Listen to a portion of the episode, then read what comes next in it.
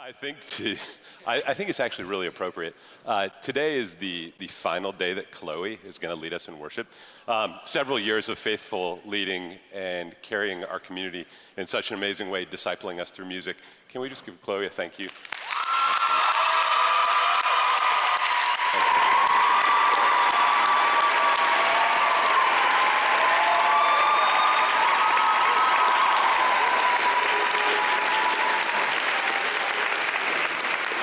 Thanks, Chloe. So Easter is Sunday. Typically, as I get close and start looking at Maundy Thursday, Good Friday, my focus oftentimes has kind of been on the physical nature of what actually took place on Good Friday, looking at the actual crucifixion, what Jesus actually endured in our place on the cross. This year has been a little bit different, and I've been looking a little bit more at the heart with which he went to the cross. And a place that I have tended to skip over in the past or not spend as much time in as perhaps would be wise is the High Priestly Prayer of Jesus. When Jesus prays for the apostles right before he goes into Gethsemane and right before he's arrested and sets in motion the cross. So this morning we're going to look at that, and we're not going to pull apart every single thing. It's so rich and it's so thick. But what I'm hoping is that, like, in a really, really good stew, when you can taste, like, when you can pull out three particular flavors, I just want to pull out a couple of things that I think are really important for us to see, and I hope will kind of reach deep down into your heart and kind of where you're sitting now. So we're going to read the entire High Priestly Prayer in John 17. So will you please stand as we read? Jesus has been with the apostles at the Last Supper. He's told them what's to come. They hear and have heard that he's going to die. He's given them assurance that he's going to be back, but they don't know yet what's going to take place, and this is what he prays. Jesus spoke these things, and raising his eyes to heaven, he said, "Father, the hour has come.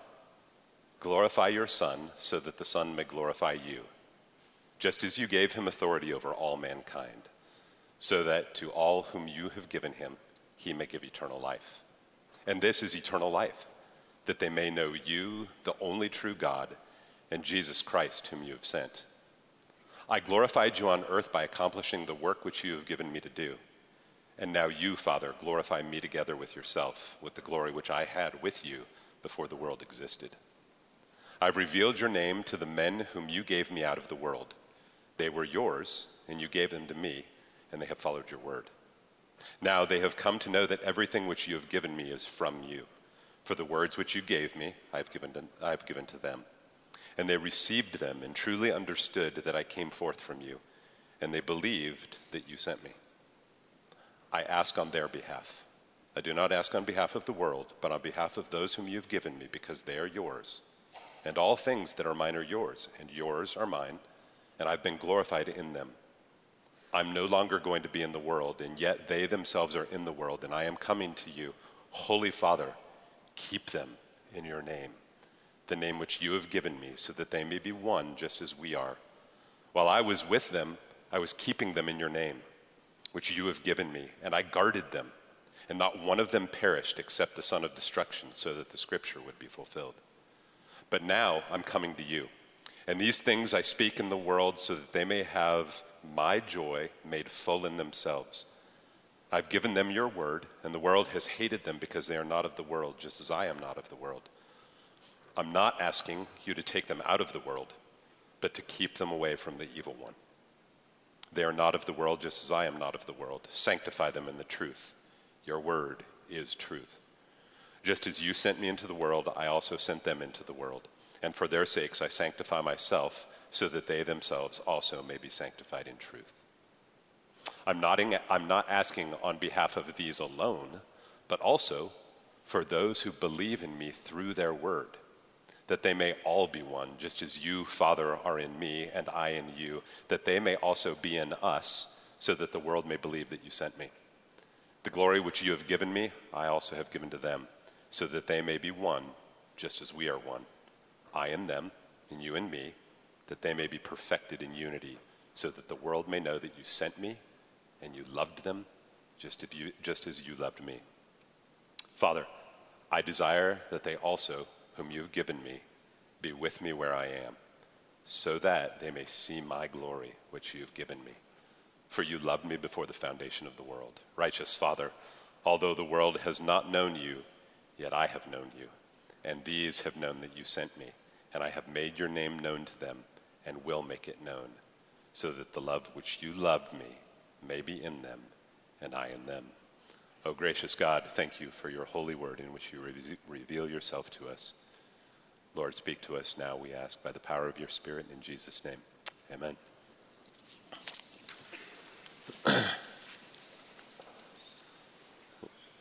So I hope hearing that read like that gives you a context for kind of the full nature of it. A few things stand out and a few things I'd like to look at really quite briefly, to be honest.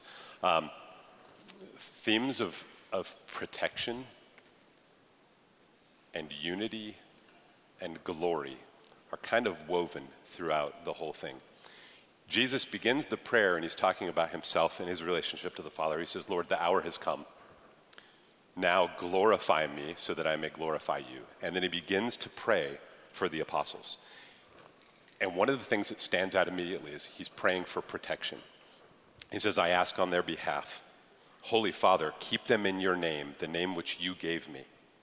While I was with them, I was keeping them in your name, which you have given me, and I guarded them, and not one of them perished except the son of destruction. I'm not asking you to take them out of the world, but to keep them away from the evil one. So you have this picture where Jesus, when he was living and walking and teaching and ministering with the apostles for the 3 years, Jesus is actively protecting them. He's actively guarding their hearts by his presence in his prayer. But now things are about to shift, and he's leaving. He's going to the Father.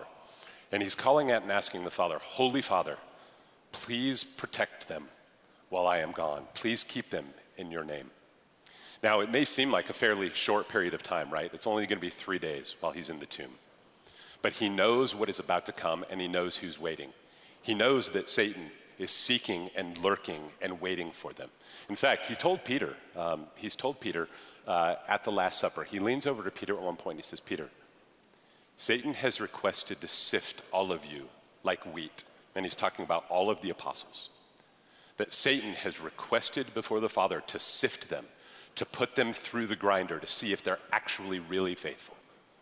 And he tells Peter, but I've prayed for you, Peter, that your faith may not fail, and that when you turn and come back, you will be able to encourage and build up the others. See, Jesus knows how bad it's about to get. He knows they're going to scatter, and he knows the tendency is for them to be picked off and separated out.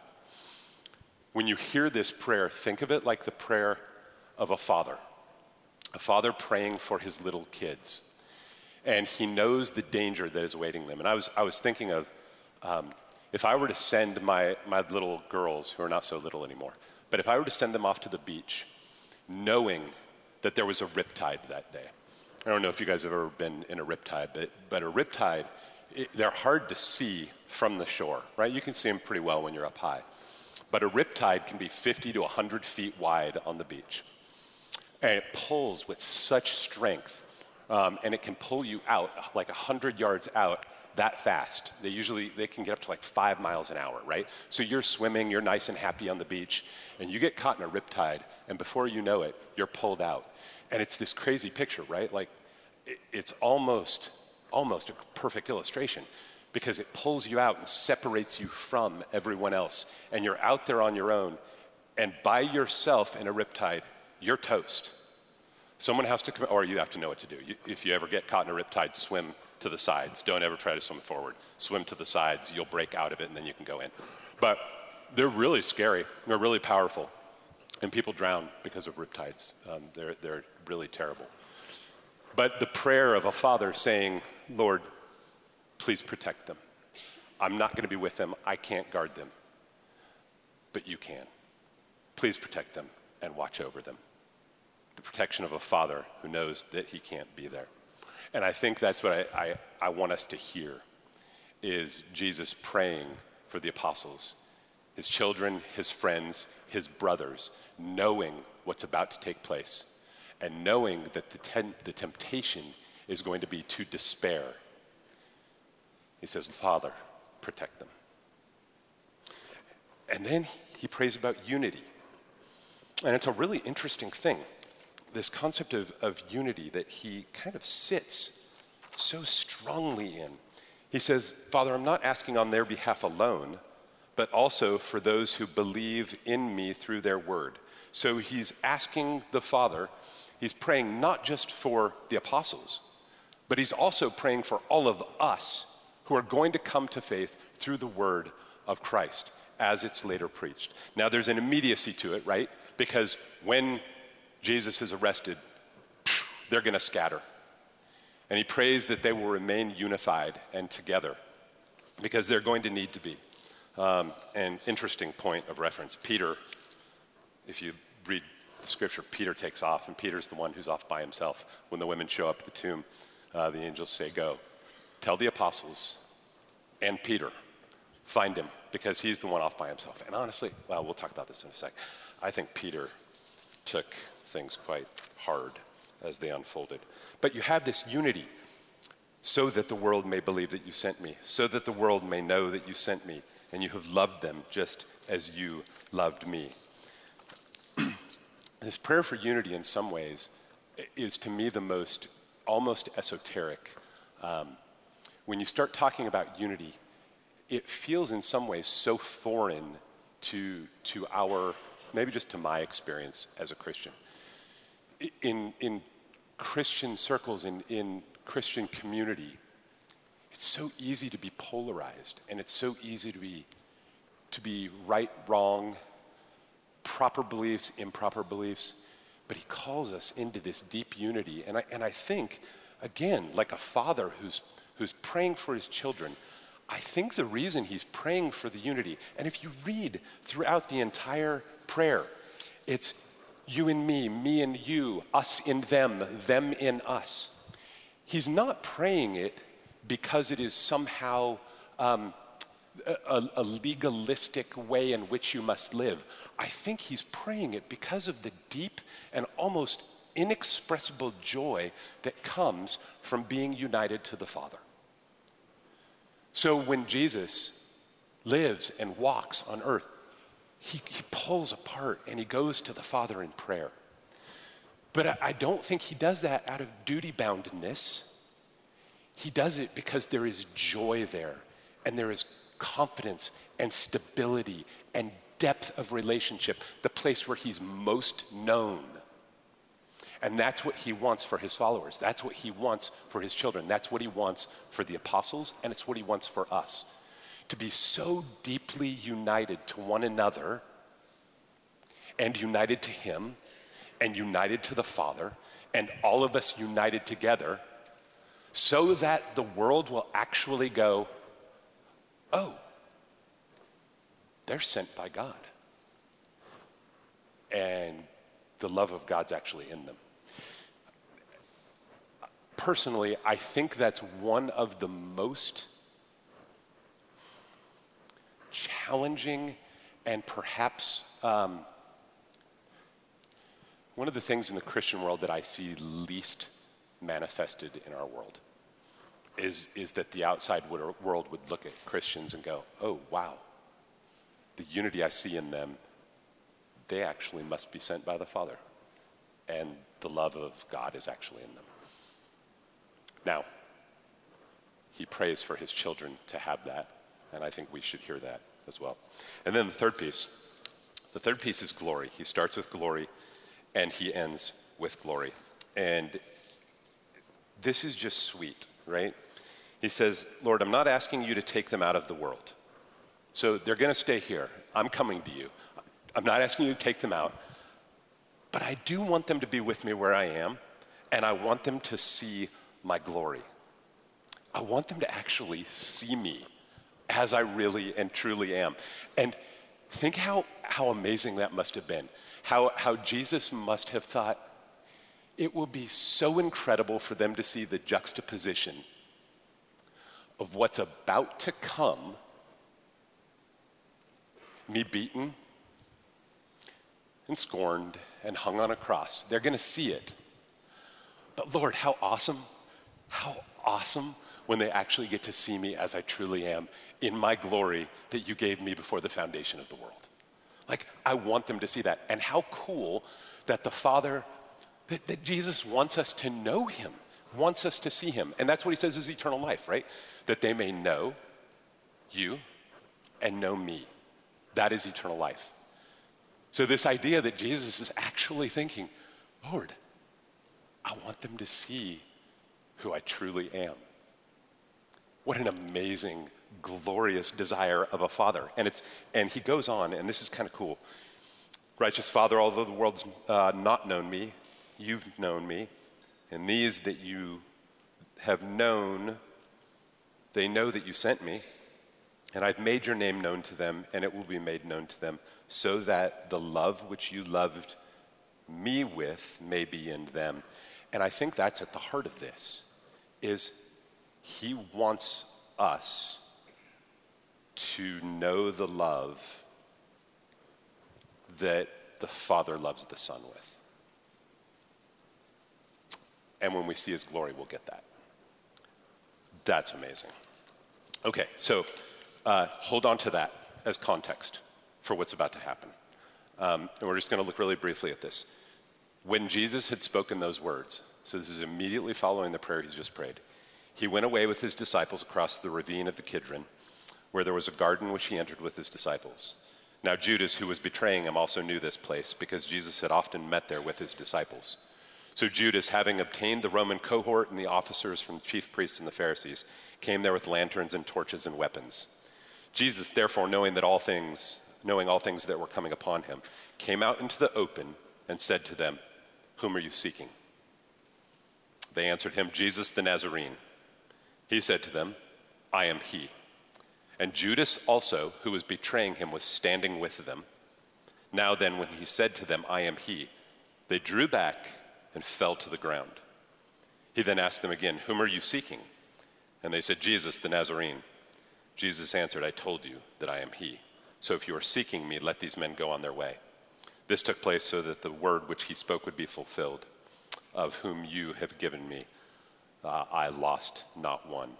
And then Simon Peter, since he had a sword, drew it and struck the high priest's slave and cut off his right ear. The slave's name was Malchus. So Jesus said to Peter, "Put the sword into the sheath, the cup which the Father has given me, am I not to drink it?" Okay. So they get to the Garden of Gethsemane, and they're there together. Jesus has prayed his prayer. And now, here comes Judas and the garrison, the chief priests and the Pharisees. They're there under torches. They bring lamps and swords to arrest him. And he asks them, "Who are you looking for?" And they say, "Jesus, the Nazarene." And he says, "Ego eimi," I am he. And if you translate that, the Greek there, is "I am the I am." He's saying, "I am God." And when he speaks it, they fall back and fall to the ground. And it'd be really easy to try to over-hyperbolize that, turn it into something just super dramatic. But I think what Jesus was doing, I think he was revealing a little bit of himself, almost saying to the apostles, "It's going to be okay. I do have the authority to pray the prayer that I just prayed. I am the I am." Then he asks him again, "Who are you looking for?" "Jesus." "I told you that I'm him. Let these go." And off they go. They scatter and they arrest Jesus. And what's crazy about all of this is everything that he prayed, praying for protection, praying for unity, praying for glory, all of those things have to come through the humiliation of the cross. He has to go to the cross so that those things will actually take place in their fullest and greatest form. They're only going to have their hearts protected when the Holy Spirit is sent and comes and indwells them, sanctifies them, and seals them until the last day. The unity that he's talking about is only going to be made possible by the blood of Jesus that knits together brothers and sisters in Christ. You and I, inseparable as brothers and sisters in Jesus Christ. We await glory where that brother and sisterhood will be seen in a way that is truly unfathomable. But the protection that Jesus prays for comes through the cross. The unity they prays for comes through the cross, and then the glory. The glory comes from the cross as well. The fact that the humiliation that Christ suffered actually leads to his glory, and not just to his glory, the fact that we will one day see him in his full and truest glory. Scripture talks about us actually seeing Jesus face to face. He'll be the sun in the new heavens and the new earth so that we won't need a ball of flaming gas. He will actually light everything because he is the glorious one. So the thing that kind of set at the very end for me in all of this was I couldn't help but see that picture of Peter standing next to Jesus and Judas standing with the soldiers. And I've been personally just wrestling through this idea lately of the difference between belief and faith, and sort of examining myself where those two intersect and where I may be in an unhealthy place of belief and not faith, and what's the difference between believing and believing.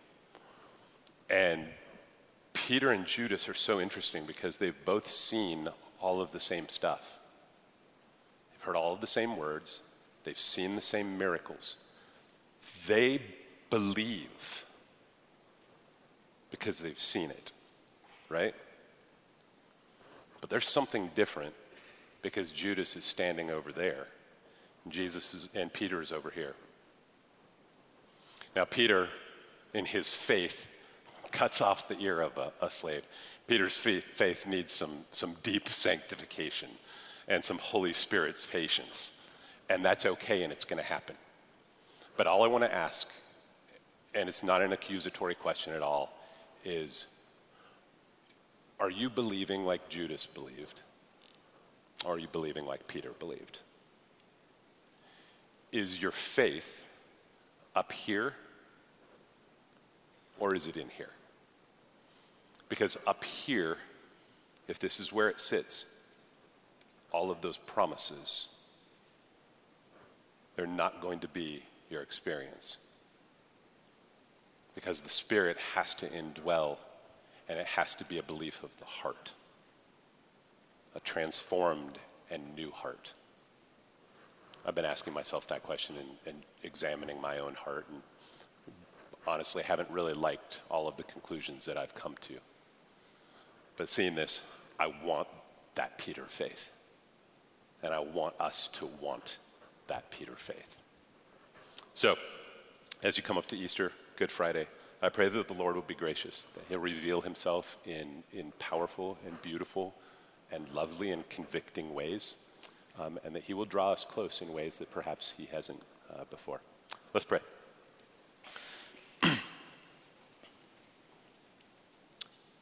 Gracious Lord Jesus, we know that you are seated at the right hand of the Father and that you intercede on our behalf. You take the desires of our hearts, the poorly mumbled prayers of our lips, the things that we can't seem to get out, the things that we don't even know we need to pray, and you bring them before the Father, interceding for us, Lord, praying for us. And the Father listens and hears and is overjoyed to answer our prayers. Lord, I pray that you would give us hearts that desire you above all else. I thank you, Lord, that you are a gracious Father who would care about our protection and our unity and us seeing you in your true glory as you're looking at the humiliation and the suffering of the cross. Lord, thank you for loving us. Be with us, please, this day and the rest of this week as we celebrate your resurrection. We give you all praise and thanks and honor in Jesus' name. Amen.